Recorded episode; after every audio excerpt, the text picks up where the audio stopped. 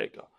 So there's going to be a quick fire round where we're going to try to answer these questions in a very shallow, I don't want to call it shallow, um, a precise way and a short way where it's going to be a minute or two to take them. Um, and then if you have follow up questions, you can ask us after service. And then there's the second one is going to be a theological question. Um, so the questions are more theological in nature. So we'll we'll address those. And there are some questions that are practical. So those are the three categories. Kind of give you an idea of what we're going to try to answer. Um, so with that being said, here's the first question in the quick fire round. Um, by the way, do you have your, your mic on? Button on it.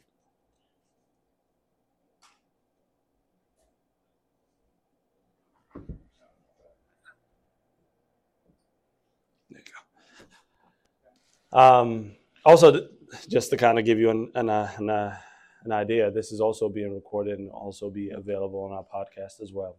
So if you want to go back and say, I, I can't remember how this question was answered, you can go back and listen to it.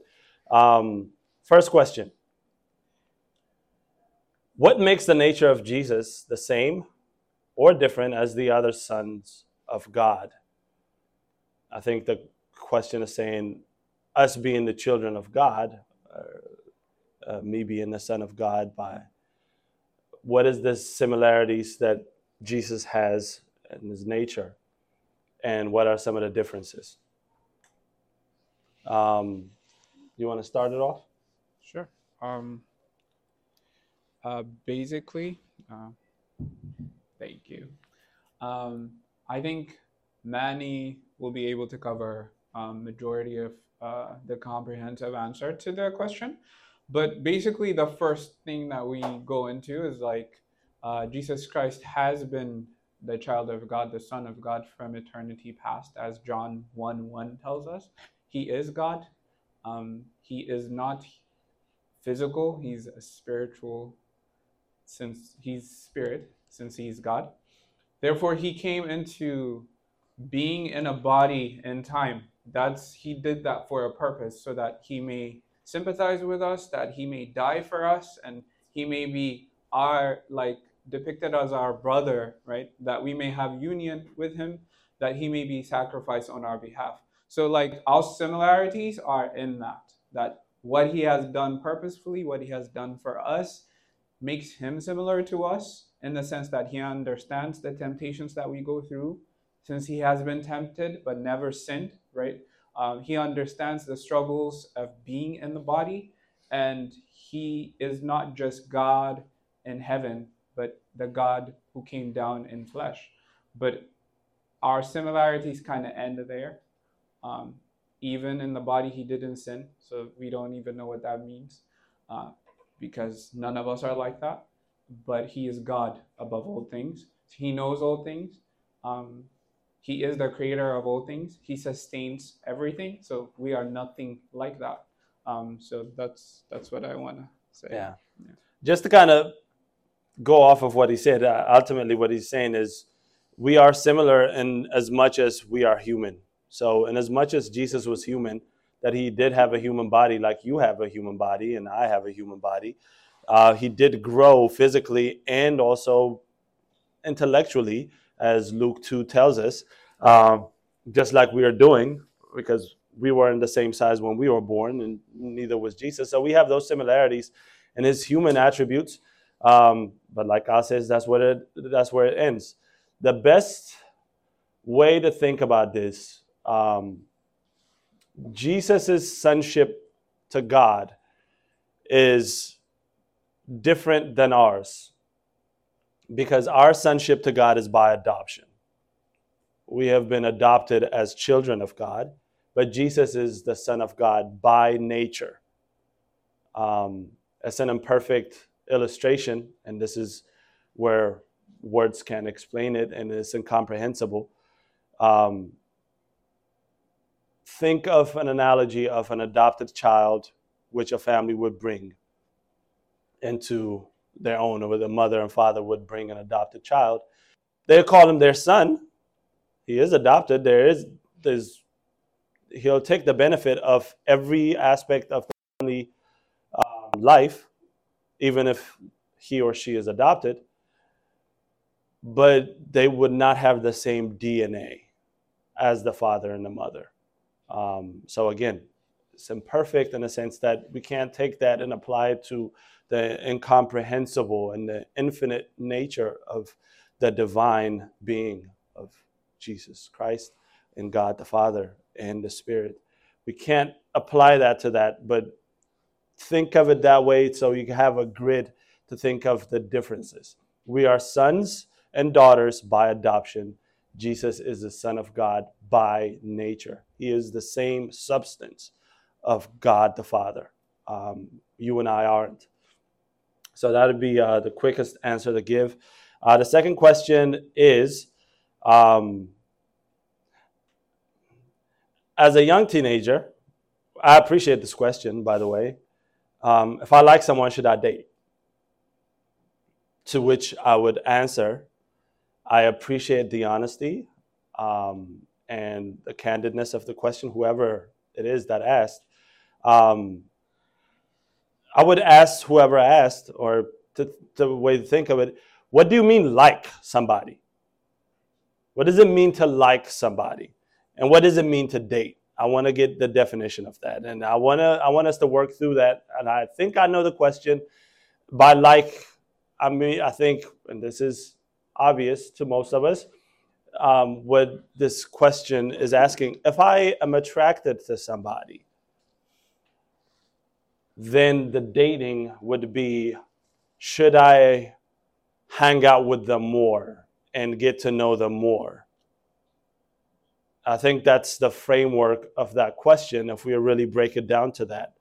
Um, to that question, I would answer what is your attraction? I would ask you to, to search your heart and say, is your attraction just on a surface level? Is it just looks? Um, or is it something deeper? Now, does the Bible say uh, the proper date dating age is 16 uh, or 18 or 21? No, it doesn't. So I can't necessarily give you a, a verse in the Bible to say yes, you should date, or no, you shouldn't date. This is a wisdom call, a biblical wisdom call, um, which would have you ask that question. The Bible does talk about male and female relationships, but when it talks about it, it talks about it in terms of marriage. The most comprehensive, uh, some I wouldn't call it the most comprehensive, but the, the closest to this question that the Bible addresses would be found in 1 Corinthians chapter 7, when Paul is telling um, the believers in, in Corinth what should you do about this? Should you be married? Should you be stay? Should you stay single? Um, what if you are burning with passion? What should you do? He says you should get married.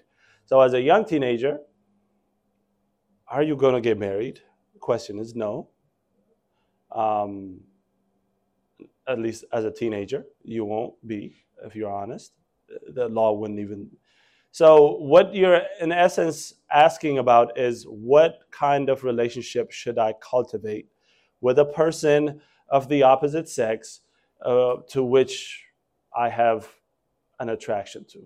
So, search your heart. Um, don't put any worldly labels to it. This is why I say, what do you mean like? Because it's not a biblical term or an idea or a principle the Bible teaches about liking one another.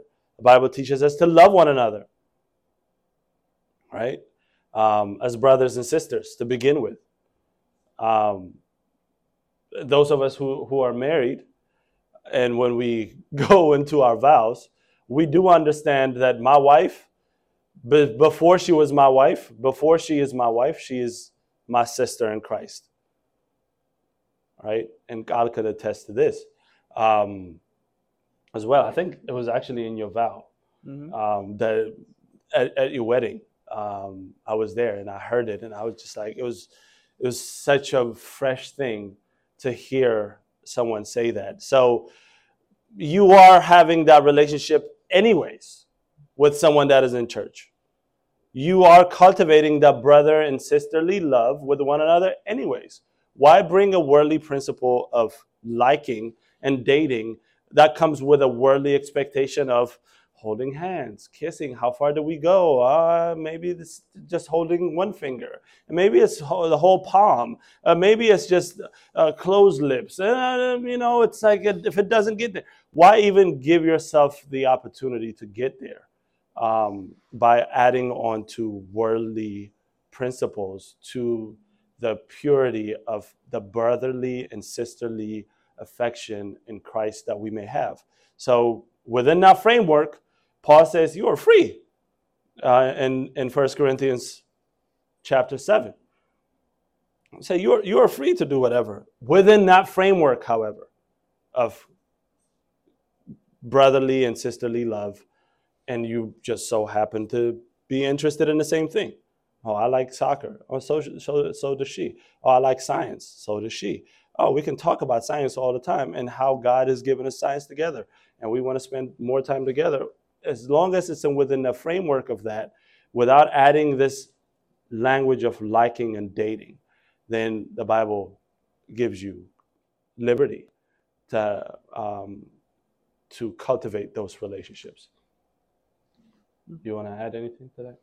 I, I don't have anything to add except to say like practically there might be things that could arise when this topic is raised um, I think what you described right now is like the freedom that we have in Christ and the quality of relationship that we have in Christ that you cannot get if you follow the path of the world, uh, as it has been described. As soon as you step out of what is written for us, you get a lot of confusion coming in. And I just want to caution I want you to not overestimate yourself in your ability to resolve issues that will arise and also your self control, right? I don't want you to expect you can expose yourself to this kind of situation that we can't even resolve biblically and then you'll do fine. You're not going to do fine. I can promise you this. Nobody did fine before you. Nobody will do fine ever uh, because we are weak. Uh, we have, we as humans, if we do not have the power of God revealing on how to behave wisely, we have no power to resolve things like this. So this is a complex issue. And you guys ask us, me and Manny, because you're trying to find out what is the biblical wisdom that I need to navigate this. This is the biblical wisdom, right? Um, but then, yeah, that's it. Yeah. And we're here. That's why the Lord really places us here. And not only us, but um, other faithful trustworthy, mature believers in your life, um, most likely your parents. And I know this is a touchy feely thing, especially with our culture. And this is not what we're going to bring to our parents because they're going to flip out and say, Get out of my house. What are you talking about? And shut the door at you. But even, even if it gets to that, um, this is why the church exists. This is why we have there. And this is a case by case thing. We can talk through these things and the grace of God and uh, and His mercy is abundant. So, if you have done it, and if you've been burnt by the fact that you have not had that self control, um, it's not game over for you. I want you to think about these things, especially when we get to the uh, practical ones later on. Uh, moving on. Is it okay to want to make a lot of money? Um,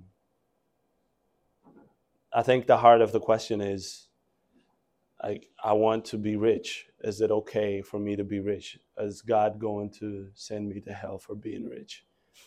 Um, so is it okay to make a lot of money? Yes and no is the sh- short answer since we're doing a quick fire.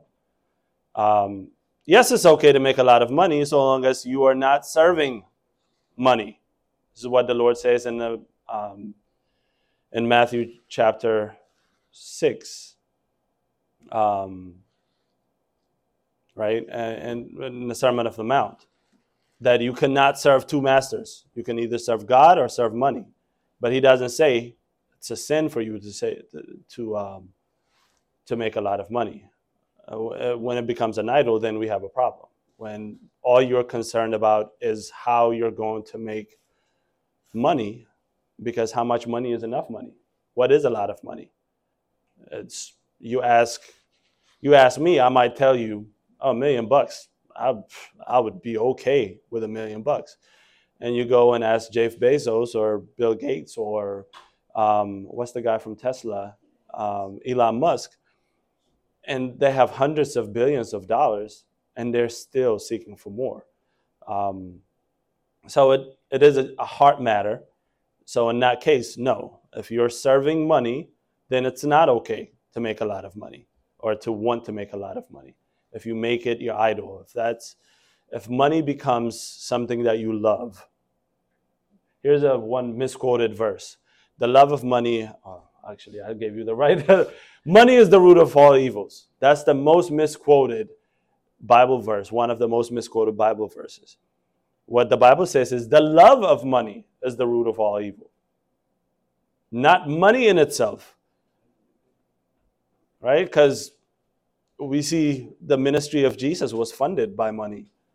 Um, Job, the oldest book in the Bible, was rich.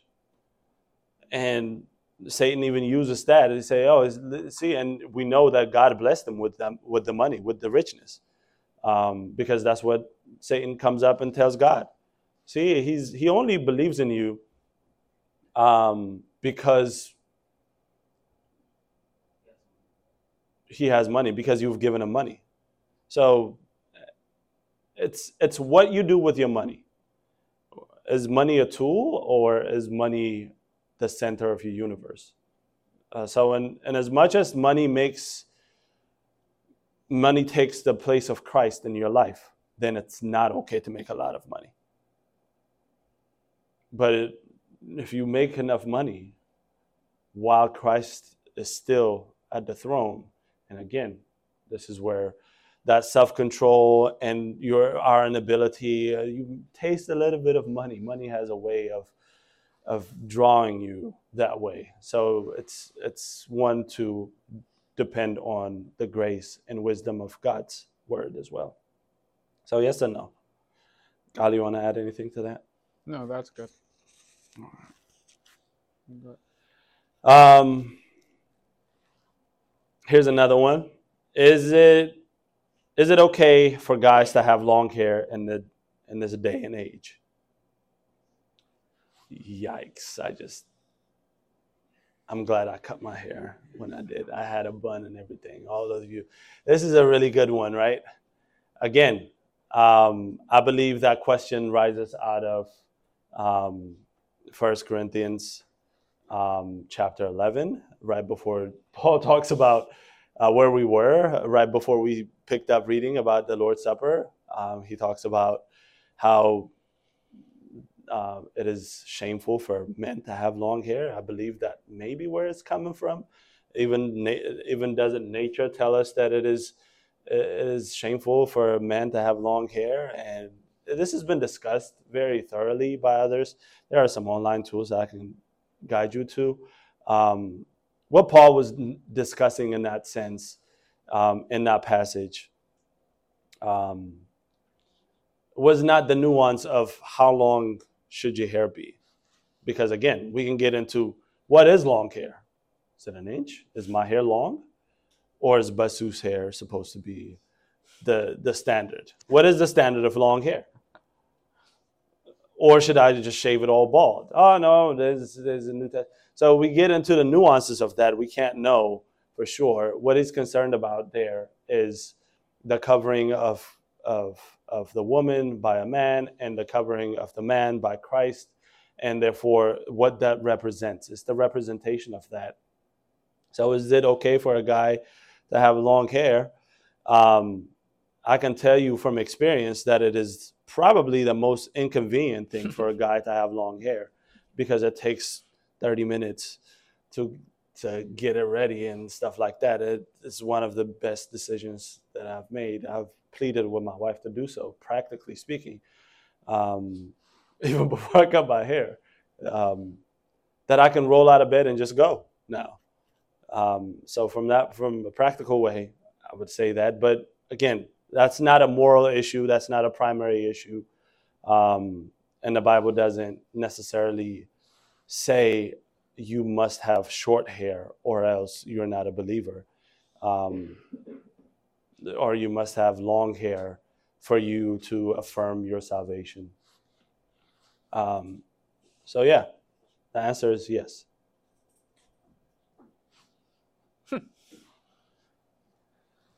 Uh, okay. Uh, two more on on this quick fire, which is not quick fire. Is every ho- Old Testament law holy? You want to take that, or do you want me to take it? You should start. Okay. So is every Old Testament law holy? And I think the the heart before this question is what about the laws, uh, the ceremonial laws?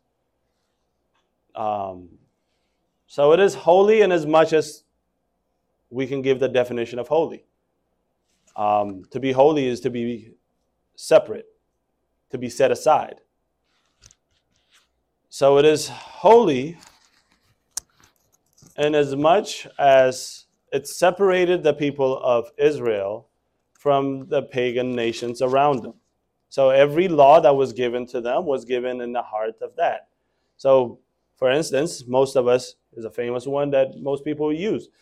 Um, if you look on the tag of your shirt, you would see 20% cotton, 80% polyester, and 10% something else. I don't even know how something can be made with over the math doesn't add up. I get it, but what I'm saying is um, they weren't to mix the fabric of their cloth and and what they wore. Um, that is to is that law holy? Is it inherently holy? Does that does what you wear make you righteous? No, it doesn't make you righteous in, in, in the side of moral context of it, but it does set you apart from every other nation that is around you. Um, that is wearing polyester pants and cotton um, shirts, which they didn't wear pants and shirts then. Um, but in, in that way, it is holy. Every Old Testament law is holy in that way. Also, by the virtue of the lawgiver who gave the Old Testament law, God. Is God holy? Yes, He is. And therefore, by the virtue of God's holiness, the laws that He gives are holy, just simply and inherently. Um, so you can think of it from those two perspectives. Um, you want to add anything? Yeah, just a little bit. Um, so like I think maybe since I'm a different person, maybe the direction from which I hear the question also might be different.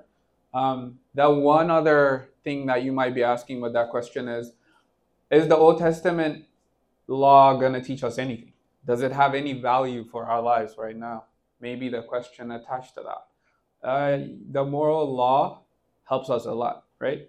Um, it's not that I'm not saying um, that's what we keep, that's what you got to follow, go back to the Old Testament. That's not the point. The Old Testament law was still trying to reveal to us the holiness of God, who God is. In that sense, uh, you shall not murder still applies. If you do that, the government will show up, let alone God, right? Um, so it it our obedience to Christ now in the faith is not less than what's in the Ten Commandments, let's say, right? And the other things that inform us about the holiness of God and what how a man is supposed to live, how a woman is supposed to live, minus what Manny just described. What separated the people of Israel as a nation no longer applies to the church because we're not one nation. We, we come from all the nations. Um, but again, this is not a simple thing to answer in the sense that if you want details for the question, you need to ask the detailed version of the question. But then, overall speaking, the law is teaching us still the holiness of God, what is right in the sight of God, versus what we think might be right in our sight, right? So it's still uh, in the New Testament, uh, Paul handles this question or deals with this idea and says, What was the law? First of all, was it holy? He says, Yes, it was holy. The law is holy. We are just not capable of keeping it because we are under sin. But then eventually he also says another in another place, then what was the purpose of the law? The law was like a tutor, right? It was teaching us about God. It was giving us a revelation of who God is. It was teaching us about our sinfulness, how incapable of keeping God's law we are, how fallen we are. It still can do that for you. And that's why we still have the Old Testament and learn from it. But then a Christian is living by faith in Christ, and we are given a greater life than that. We are given a greater obedience. We are given the righteousness of Christ to be able to live according to God's will in our lives by the power of the Spirit. So that's that's all I wanted to say. Yeah. Okay. Um, let's now. Oh, actually, there's one more. Um, how do you tell a fellow brother or sister what they're doing is a sin without sounding too judgy, um, quote unquote? Also, if a brother or a sister is drifting away from the faith, from their faith, and you can constantly see them fall into the desires of their flesh or the temptation of their world, how do you exhort them back into the word in a loving way? Uh, earlier, uh, we were mentioning a scripture, and um, that's basically what I'm going to read because I feel like it kind of covers the topic really well. Um, it says this But you, beloved, building yourselves up in your most holy faith, and this is Jude uh, 20, it's only got one chapter building yourselves up in your most holy faith and praying in the Holy Spirit. Keep yourselves in the love of God, waiting for the mercy of our Lord Jesus Christ that leads to eternal life. And it says, Have mercy on those who doubt, save others by snatching them out of the fire. To others, show mercy with fear, hating even the garment stained by the flesh, right? So it's got an element of mercy towards one another, love for one another, not just sitting by not like be, being like Cain. Am I my brother's keeper? Yeah, we are. If we're in Christ, my brother and my sister, what they're going through, we gotta feel it. We gotta have compassion towards it. We gotta help out as much as we can. But then again, it tells us what we're capable of. We're not capable of snatching somebody out of something that we ourselves will be tempted by. So it tells us to be careful, but then it also tells us in Christ we have the power to turn someone from what they're going through or a lifestyle of sin in compassion snatching them out of the fire in compassion helping them out in compassion sharing the word of god with them right or helping out in in what they're going through so we have this complex uh, reality of it yeah i would um sorry no what he said like i feel like it also applies to like evangelism when you're telling others about the word of God in the same way. Like when you like you were saying about how like when you see someone like we have to have mercy for them and at the same time like we shouldn't try and like tell them like knowing that because the stuff that they're being tempted by we can be tempted by it as well. So we should be like merciful and kind of be a little bit understanding. Yeah. Yeah. So the answer is coming not only from here, but in, in the midst of us too. And I don't I don't mean it in a in a joking way, but it's really a blessing to hear that. Absolutely. Um, what I would add is really just practically what that looks like is to understand your own sinfulness and dealing with these things. Um, and yeah. not counting the sins of others, understanding does that brother or sister really get the fact that what they're doing is sinful? Um, and and I think this is more of a practical question because it says without sounding too judgy or in a loving way. How does that actually work? Um, uh, the best practical way to do it is by asking questions, um, genuine questions too, not like "aha, caught you," but ask leading questions. Um, have you considered what you're doing, whatever that thing is? Um, and I don't know, it doesn't give us any specification. Um, hey, how often are you reading your Bible? Because one of the questions is how do you exhort them back into the Word in a loving way? This is a simple question: is how does your prayer life look like? What can I be praying for you about? What are you struggling with? Letting letting them know that you are there to love them and to pray for them and to support them, um, and not to judge them and not to call them out every time they make mistakes and they commit a sin. Um, and and if that is a fellow brother and a sister which with which you ha- with whom you have a good relationship with, um, just simple conversations and questions is the way that you do you get to that answer that the Bible exhorts us to do so. Um, that would be the only thing I would add. Moving into the, the um, more theological questions, the first question that was asked that has a really uh, rich theological bent has to do with predestination, election, and free will. What are the differences, and what are the what are these differences in thought and theology?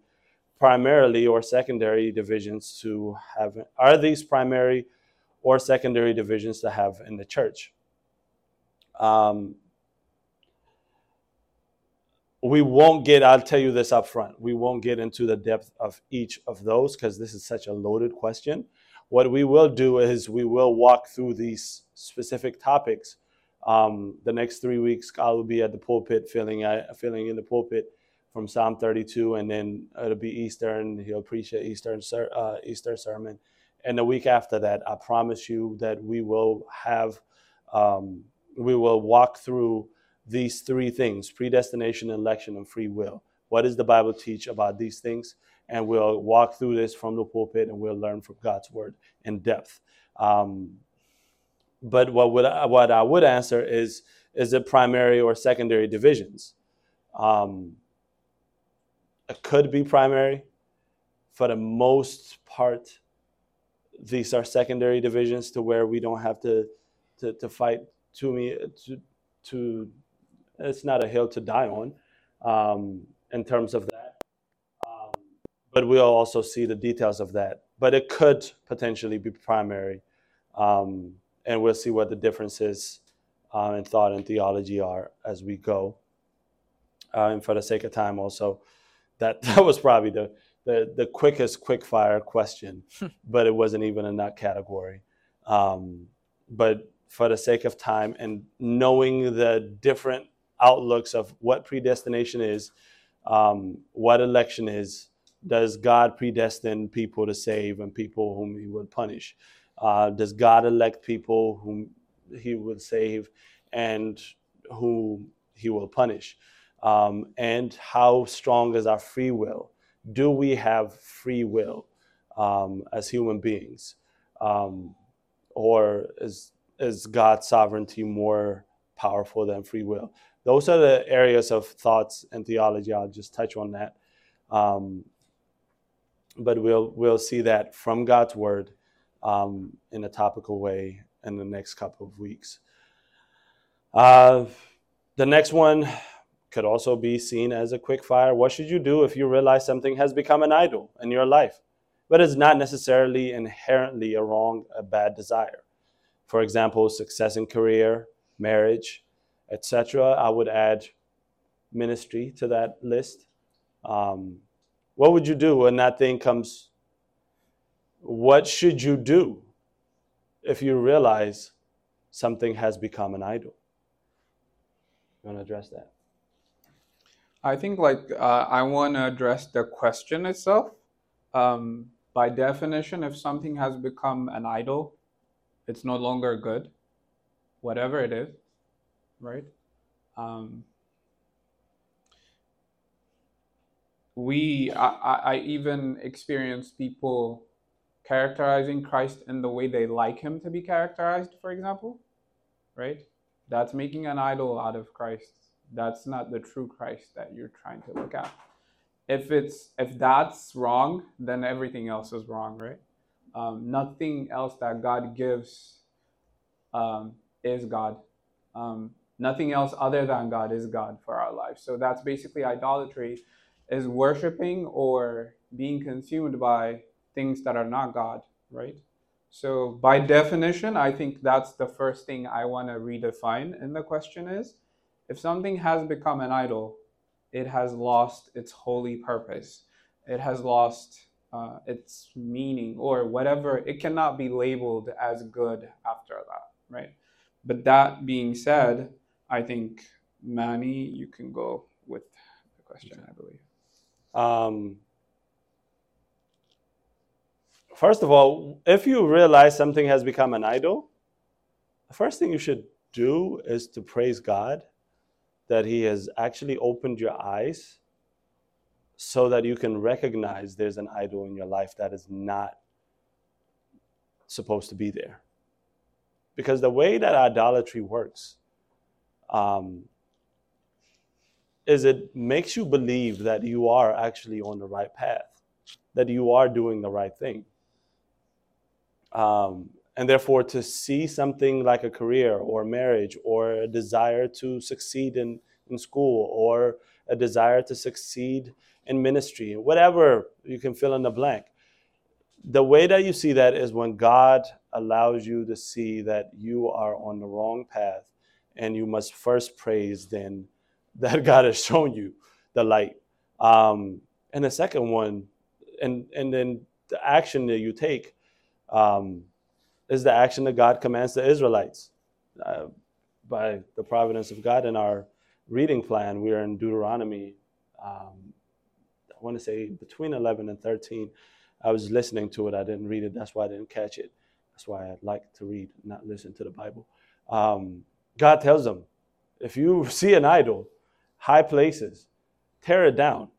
And we see that happening over and over and over again in the narrative of First Kings, First Chronicles, the um, the prophets.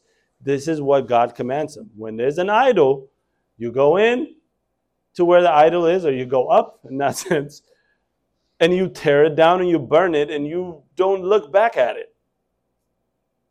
You take action. That's what it emphasizes. We don't necessarily have material idols that we bow down to, that we take, and we don't have altars that we build to them in a high place like the Israelites did. But once you realize that success in career has become an idol, you abandon your success in career. That's not say that's not to say quit your job and don't do nothing and and and be an, an person. That's not what I'm saying. Don't hear me say that. But you fight against that which has become an idol by the power of the Spirit. Um, the flesh becomes an idol. The way we look becomes an idol. The way we present ourselves becomes an idol. So, whatever it is, you must fight against it by the Spirit and you must tear it down and ask God to take the place that um, that he so deserves.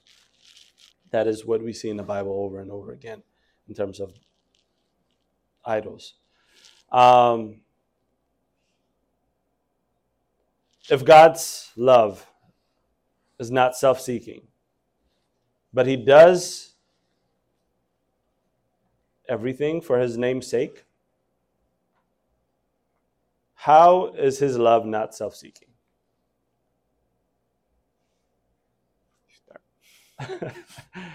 uh, so I'm guessing this question is coming from First Corinthians 13, where we see love. One of the attributes of love is love does not seek its own. Um, but one of the questions, one of the, thoughts that came up in my mind um, where it says, if God's love is not self seeking, how did you get to that conclusion? Where does it say in the Bible that God's love is not self seeking? Verbatim. First and foremost, right? Um, now, there are allusions that, that we can draw conclusions we can get to from reading our Bible that we can say, well, you know, it says love is not self seeking, and God is love, And therefore, if A equals B and B equals C, therefore A equals C. So God's love is not self-seeking, right? I didn't. You guys didn't know that I knew math. That's the only formula that I remember, right? Um, so if if love is not self-seeking, or love does not seek its own, and God is love, therefore God is not self-seeking. This is where the I think the heart of the question is coming from. Um,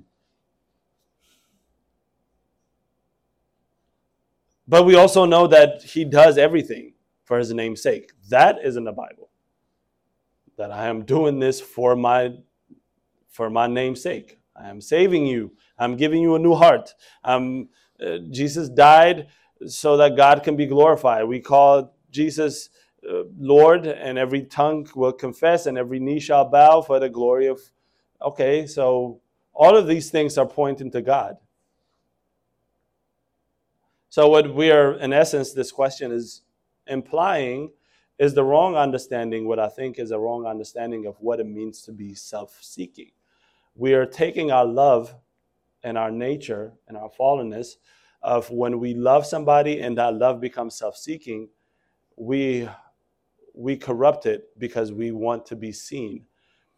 God can do that without being incorrupt because He is love. He is the definition of love to begin with. He is the creator of everything, and everything points back to Him to start off with. So, who else is God going to seek after? What's the alternative? Like we can, we have an alternative. We can either seek our own love or we can seek God's love. Then if we say, well, God could seek the love for us, why? When we are so sinful and rebellious. and constantly attacking God, which He bestows the love. Obviously, we sang about it earlier. God so loved the world that He gave His only Son. Right? He loves us that much. But you you walk it back far enough, God will always run into God, so to speak. God's love would always run into the nature of who God is. And therefore, God's love cannot be self seeking in the way that our love can be self seeking. Because I can show love to my brothers and my sisters so that I can seem to be like a loving person. Or I can manipulate the situation so that I can get you to do the things that I want you to do as a congregation. Or I can get you to give as much money as possible. This is where it becomes self seeking, right? That's all of that is seen in the corruption.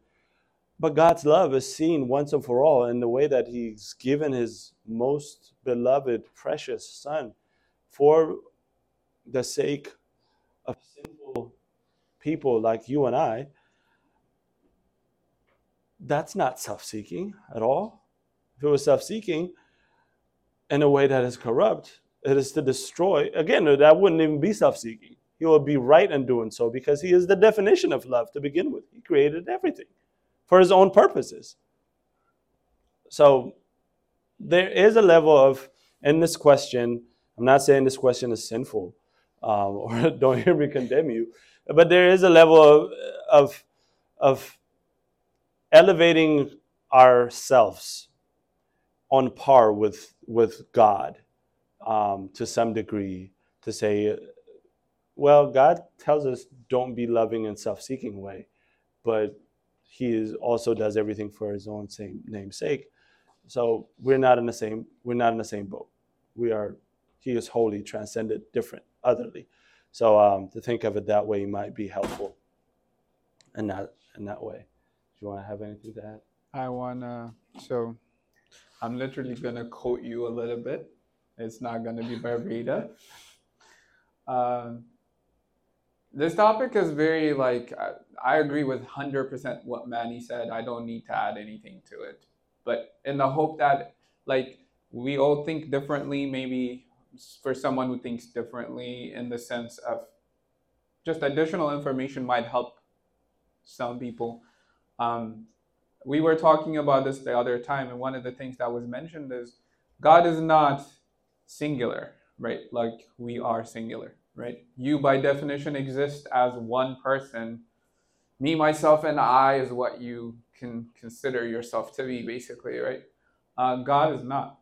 It's God the Father, God the Son, and God the Holy Spirit. By definition, God has lived eternity past without actually having any creatures, without actually having to glorify himself through creation, right?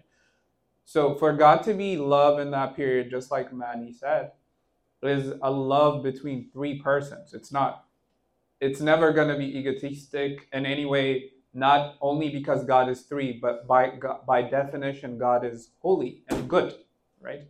But then when you consider that He is three in one, uh, you understand. um, you understand that God's love is pure and perfect in that sense. So it's trying to understand, uh, agreeing with everything Manny has said. Um, there are so many things that we cannot, con- like just like in the mathematical mathematical equation, where one plus one is always two. You cannot just add up stuff, or a equals to b kind of thing. You cannot just add up stuff and get to a conclusion about God. Um, and the last thing I want to say is like, it's the same thing that we face when we think about asking the question, what does it mean for God to be righteous? Like, righteousness for us is right standing with God. What's righteousness for God? Who does he right stand with? Does he have a bunch of rules that govern him that are above him? No, that's not what it means. Righteousness means God behaves consistently according to his name, right? According to his holiness. He always does good. Always, right? And he's keeping up with his own name. So it's what we face, just like Manny said earlier, when we contemplate what it is to be like God and for him to be anything righteous, holy, loving, all these things. We recognize that God doesn't have a, another reference from which, like, he attains some kind of relative uh, nature, but rather God is God and there's nothing before him and there's nothing he conforms to or submits under, is basically what I wanted to say. So I'm looking at the time, and I want us to get to some of the practical questions that you've answered, uh, you've asked. Um, there are a couple that that we're going to skip on here um, in terms of sanctification and um, what does that look like? Practically sanctification looks like obedience real quickly. Um, and for those who might not live a full life like the criminal besides jesus you're not justified by um, here's the question actually. I'm going to answer it anyways. Um, and for those who might not live a full life for example the criminal besides jesus on the cross doesn't matter that they did not get a chance to live a sanctified life on earth. Sanctification, in terms of that, is not equal to justification. So, in, in the grand scheme of salvation, when you are saved, you are saved from the from the punishment of sin at the time of your conversion. When God gives you a new heart, new lives, new life, and you are born again, you are now no longer under the condemnation of what Adam has plunged us in as, as a human race. Um, but as a result of that, this new birth requires a new life that you live every day. That's sanctification. What you live like is consistent with your new nature but it doesn't give you your new nature. So sanctification doesn't by itself.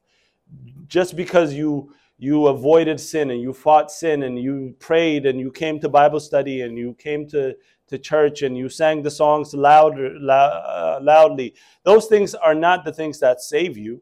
Those things are a result of your new nature. So sanctification practically looks like obedience, but your obedience is not what saves you.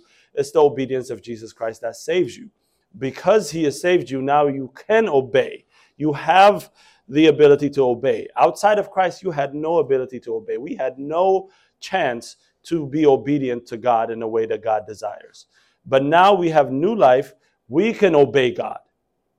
And that's what practically sanctification looks like.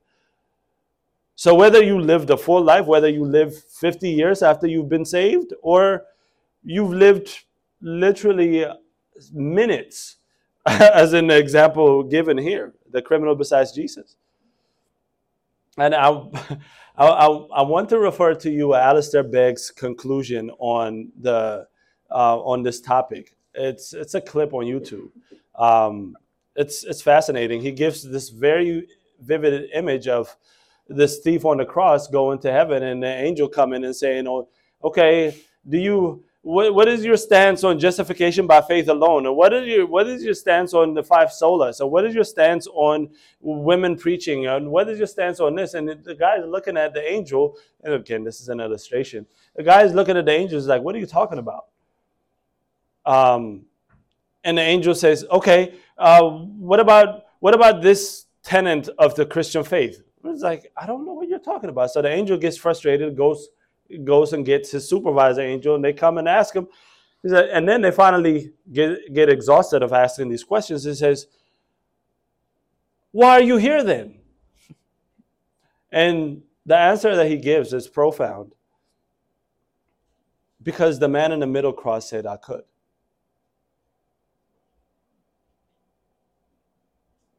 The man in the middle said, I could. Jesus told him, Tonight, surely you will be in paradise. That is the only way that we can get saved and we can get granted access to eternal life. So, whether you live the life that is so. Now, that's not to say once you're saved, most of you in here are, if not all of you.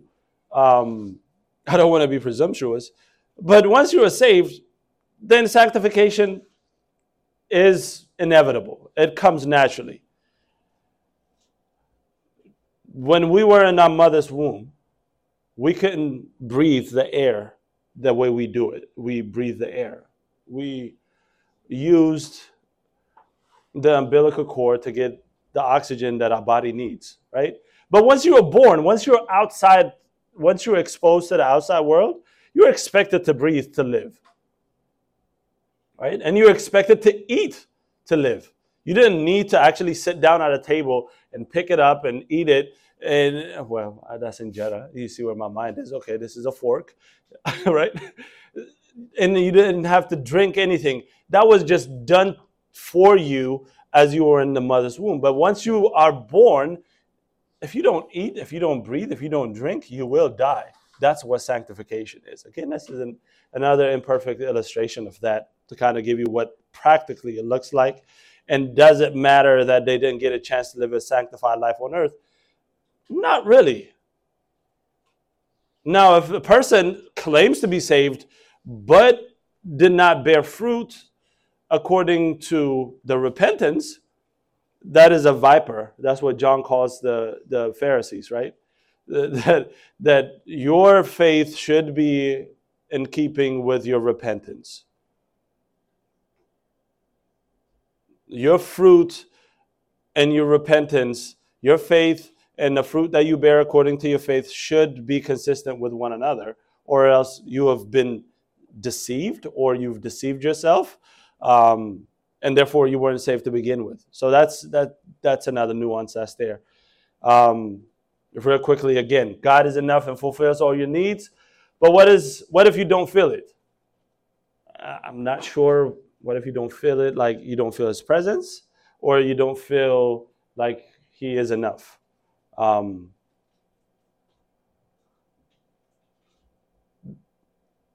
I'm reminded of Philippians chapter 4, verse thir- uh, 11 through 13, where Paul says, um, Now that I speak from want, for what I learned to be content in whatever circumstances I am. I know how to get along with humble means, and I also know how to live with an abundance. And any and all things I have learned the secret of being filled and going hungry, both having abundance and suffering a need. Here's one that you guys know I can do all things through him, through Christ, who strengthens me. So whether you feel it, whether you don't, you trust in the promises of God. That's the short answer to that. Um, the circumstances, because this question is more or less like, I am, I can only trust, I can only feel that God is enough and fulfills it when I'm in abundance. When I'm not in abundance, this is what the implication of the question is, right? Um, when I'm not feeling the abundance, that means that God is not enough. You see the fallacy in that? Um, so whether it's not about the circumstances, it's not transactional, it's seek first the kingdom of God and his, his righteousness, does not have a conditional clause to it. Jesus doesn't say, Seek first kingdom of God and his righteousness. All these things will be added on to you if you're feeling my presence.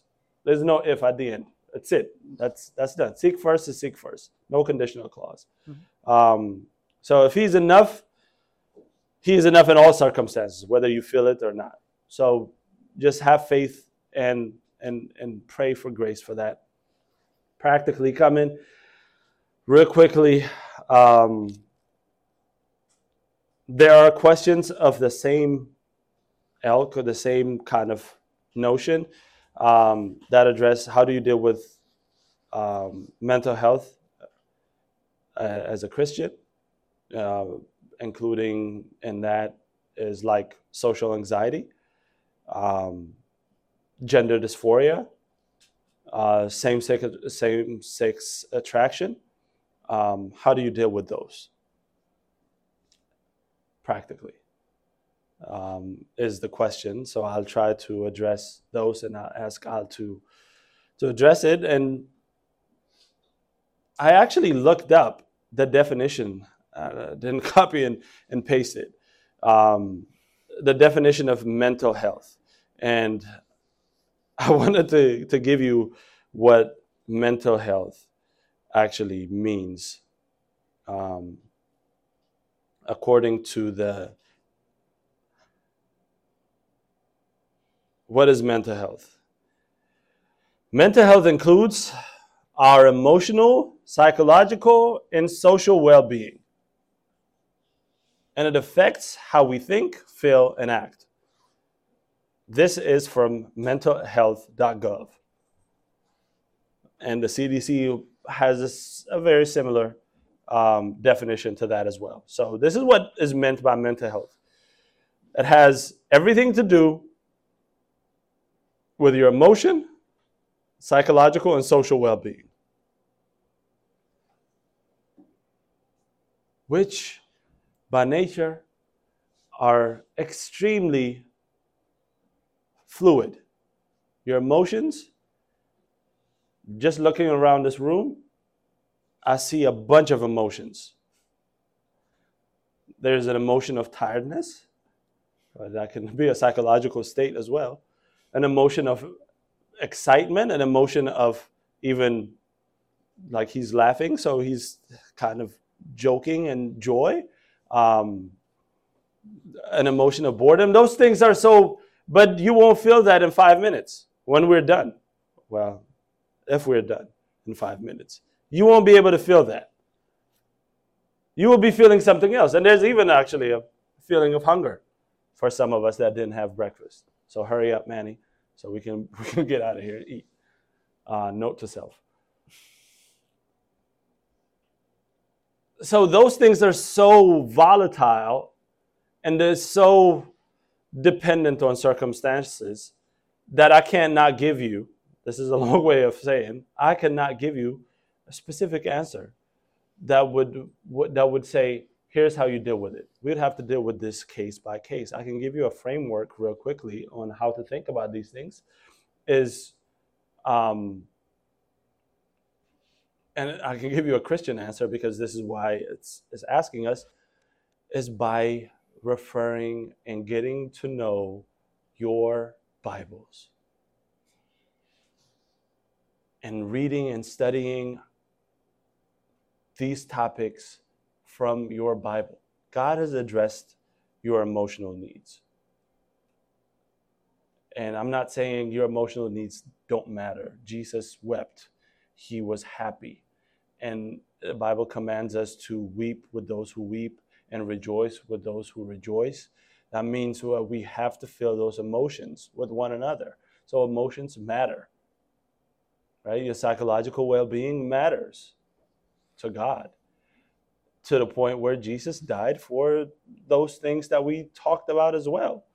Like gender dysphoria, which means a sense of unease that a person may have because of a perception of a mismatch. it says because of a mismatch between their biological sex and their gender identity, I want to insert a perception. This is what the person would perceive in their mind that they're trapped in another in a body that doesn't match with what they're perceiving themselves to be in terms of gender. That's what gender dysphoria is. Um, those are the bondages of, those are the results. First of all, all these things are a result of sin. That's not to condemn you, that's to give you hope. This is why the gospel is the only lasting and freeing solution to this. Christ, as revealed in the Bible is the only one. It's the result of sin. This is why we feel trapped in a different body. This is why we feel like we have an attraction. And here's another one. This is a really low hanging fruit as we were talking. And I'm trying to talk fast so that we can be out of here as soon as possible. Um, th- these are the things that in the Christian realm, and the church, we try to address it and we try to emphasize this level of sinfulness or this level of attraction as being something that that is we take it out of context and we we emphasize way too much on this and we undermine other areas. Um, and i'm addressing how do you deal with your own thoughts of being attracted to the same sex? You address it the same way that you would address it with the opposite sex. If you're not married you bring it to god and you submit to the word of god and you ask God for grace, and you ask God for mercy, and you ask God for His continued supply of His Spirit and power to deliver you from these thoughts. The same way that you would do it if you were doing it with the opposite sex. If you're a man and if you're if you're a guy and you're looking at women in a lustful way, you will address it the same way. God deliver me. I want to be obedient to God to, your will and to your word you will address it the same way. The, the formula is the same, is what I'm getting at. But there is a sense whereby we emphasize this because of the culture around us and what the culture we are raised in and the Christian faith. And it's like you will address it about your own thoughts about being angry with one another, which is equal to de- to uh, to murder, or with lying, one to tell being a habitual liar. How do you get delivered from that? You will address it in that same way by being obedient. Um, I'm reminded as I'm talking, um, I'm reminded of Second Corinthians chapter 10, where Paul talks about the weapons of our warfare. Even though we, we, we are in the flesh, even though we walk in the flesh, we do not war according to the flesh. For the weapons of our warfare are not of the flesh, but they're divinely strong to tear down strongholds, is what Paul says. And how do we do that? We bring every thought captive. So we take a, th- a thought and you take a captive like a prisoner. Like, ha, I see you, thought. I'm going to take you and I'm going to make you some, i make, to Christ. What does Christ think about this issue? What does the Bible teaches me? I'm going to make you submit to that. And it's a, it's a battle between the ears. It's and it's a spiritual battle. And it's done in, in the thought realm. That's why it's mental health, right? Uh, the question is framed. So I would address it from, again, I did not address it as close to comprehensive as possible This is a case by case issue. If you are falling for that sin, there's mercy for you. That's what you don't hear. The grace of God, where sin abounds, there abounds grace even more. And love covers the multitude of sins. That's not a license to sin. That is to say, if you are thinking that there is grace for you, if you are struggling with that, God still loves you and delivers you. Paul gives a list of sins in 1 Corinthians chapter 6 verse 9 and homosexuality and and what we consider to be transgenderism is in that list. So is murder, so is lying, so is um, idolatry and adultery. So, is, and you know what? What fascinates me about that verse? He says, "Such were some of you," which implies that they no longer are, which implies that God's power to save you can deliver you from that lifestyle to not live in that lifestyle anymore. So there's hope in the gospel in that. This is how we deal with it by getting to know the God of the Bible in the gospel and relying on it. Um, God, if you want to add that, and then there's one more that I want to address. Uh, I just want to say one thing. Um, I think when this question or when this topic is raised, there is one thing that we by default assume. Science tells us this or that is what what why what by default we assume, and we have grown in a generation where we think scripture and science kind of are divorced from one another. Go back in history and read for yourself. The universities came out of the monasteries, the church, right? It's just science being completely lost right now. That's why it's against religion. The scripture does not have a problem of being put into science, being investigated, because it's reality. There's no problem with it. Um, one thing I just want to say is the assumption, the preloaded idea is gender is different from biology, basically. And I don't, like, like Mani said, this is a very specific issue, and we have to address it one person at a time, one issue at a time. I'm not trying to address it overall. But one thing we should always know the scripture assumes, knows, teaches biology is the same as your gender. Your gender is deeper, deeper than your biology, but God created male and female in his image. That what that's what makes the human race, basically. At birth, you can tell a person is a male or a female, and that's it, right? With that reality is how we're talking to you. We're not saying like we hold the same ideas as what science calls itself right now. Who cares? Science has gone mad. We're not going to go mad with it. But we're saying as a Christian, biblically speaking, this is not even confusing at all. This is one of those questions where God's word, even the, the Old Testament law, has clear instructions on how this is an abomination at every level. If you're wearing the other sex's clothing, that's an abomination. If you are attracted to the like the wrong sex and you're practicing that, that's an abomination. In the New Testament, it comes and says, such were some of you. As Christians, we don't continue in that path. Just like we don't continue in who we were before we came to Christ in every area of our lives. So for for the Bible, this is not a hot topic. This is like a no-brainer. Uh, this is not a confusing reality. This is if we have gone mad as humans, the animals will show you. Very clear to them, right? If we've gone mad as grown-ups, babies will tell you the difference, right? Then it's very clear. Yeah. Um, one last one, and I think this is really practical. Um, and I, we have skipped some questions, but we have gotten to the majority of your questions. Um, and if you need follow-up questions or more explanation, we'll we'll be around um, today, and we'll be around as long as the Lord gives us grace. Um, we'll see each other.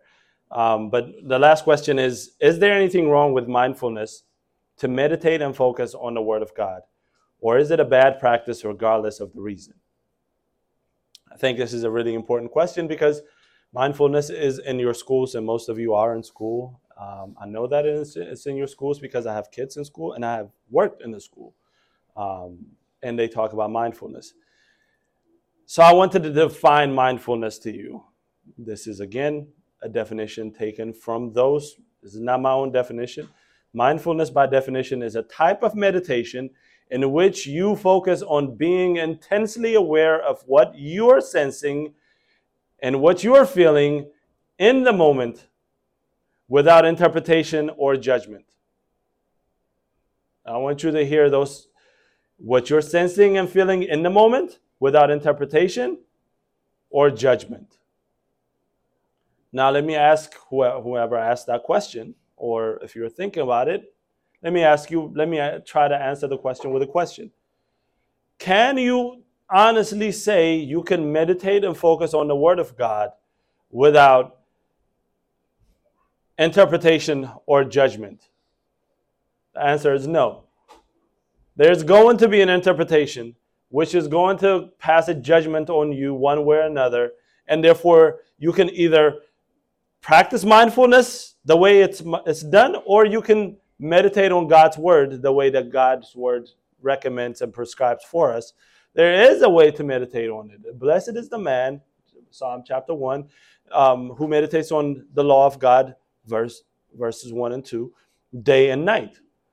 Joshua chapter 1 tells us that you must meditate on this book of the law so you won't depart from it. So we are to meditate on God's word, but when you naturally meditate on God's word, you will have to engage to interpret it and to to to to to, to pass judgment. It passes judgment on us, or it passes judgment on our behavior.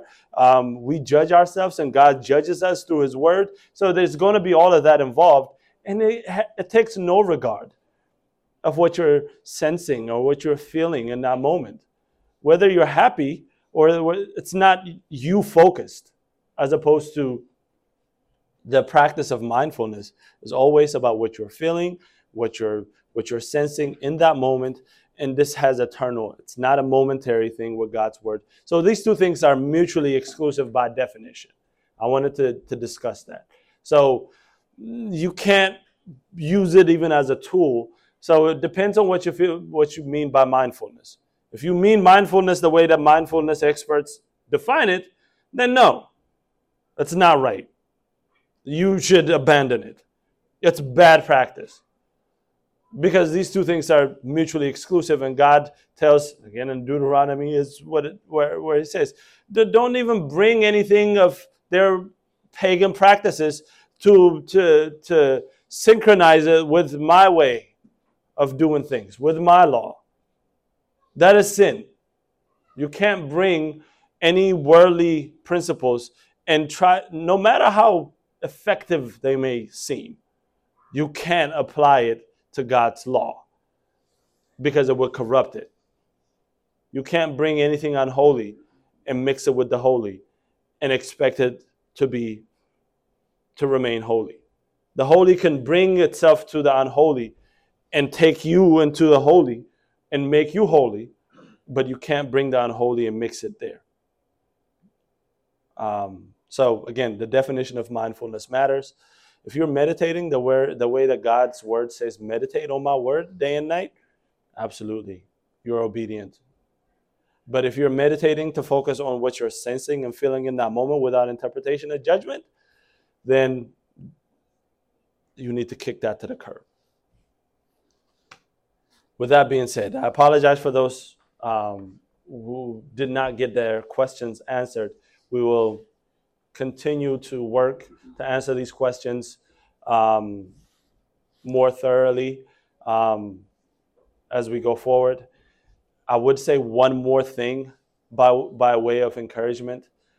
This is the most encouraging thing for, for me so far I've, I've experienced is to see the kind of questions that you've asked. It it gives me an idea of the fruit that the Lord is bearing by the way that we are serving here. this is my kind of assessment, year-end assessment. To to get questions from you that are engaging in this matter tells me that the Lord is at work in your heart.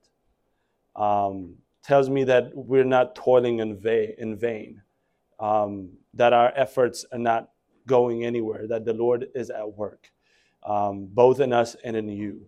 And it's the most encouraging thing uh, for you to have asked these questions.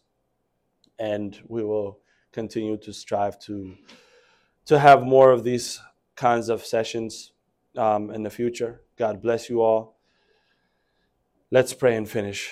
Lord, we are so thankful that you have given us this time to discuss the things that are concerning our hearts so that we may address them in a way that is according to your will. Lord, we pray that your Spirit addresses and applies each question that was answered and uh, in a way that is edifying and building uh, and satisfying to each person's heart. The application of these things are dependent on your spirit to our hearts. My questions are not, my answers are not inerrant, but your word is inerrant. And I, I pray that you lead us to depend more on your word and your grace and your spirit to give us insight to these questions.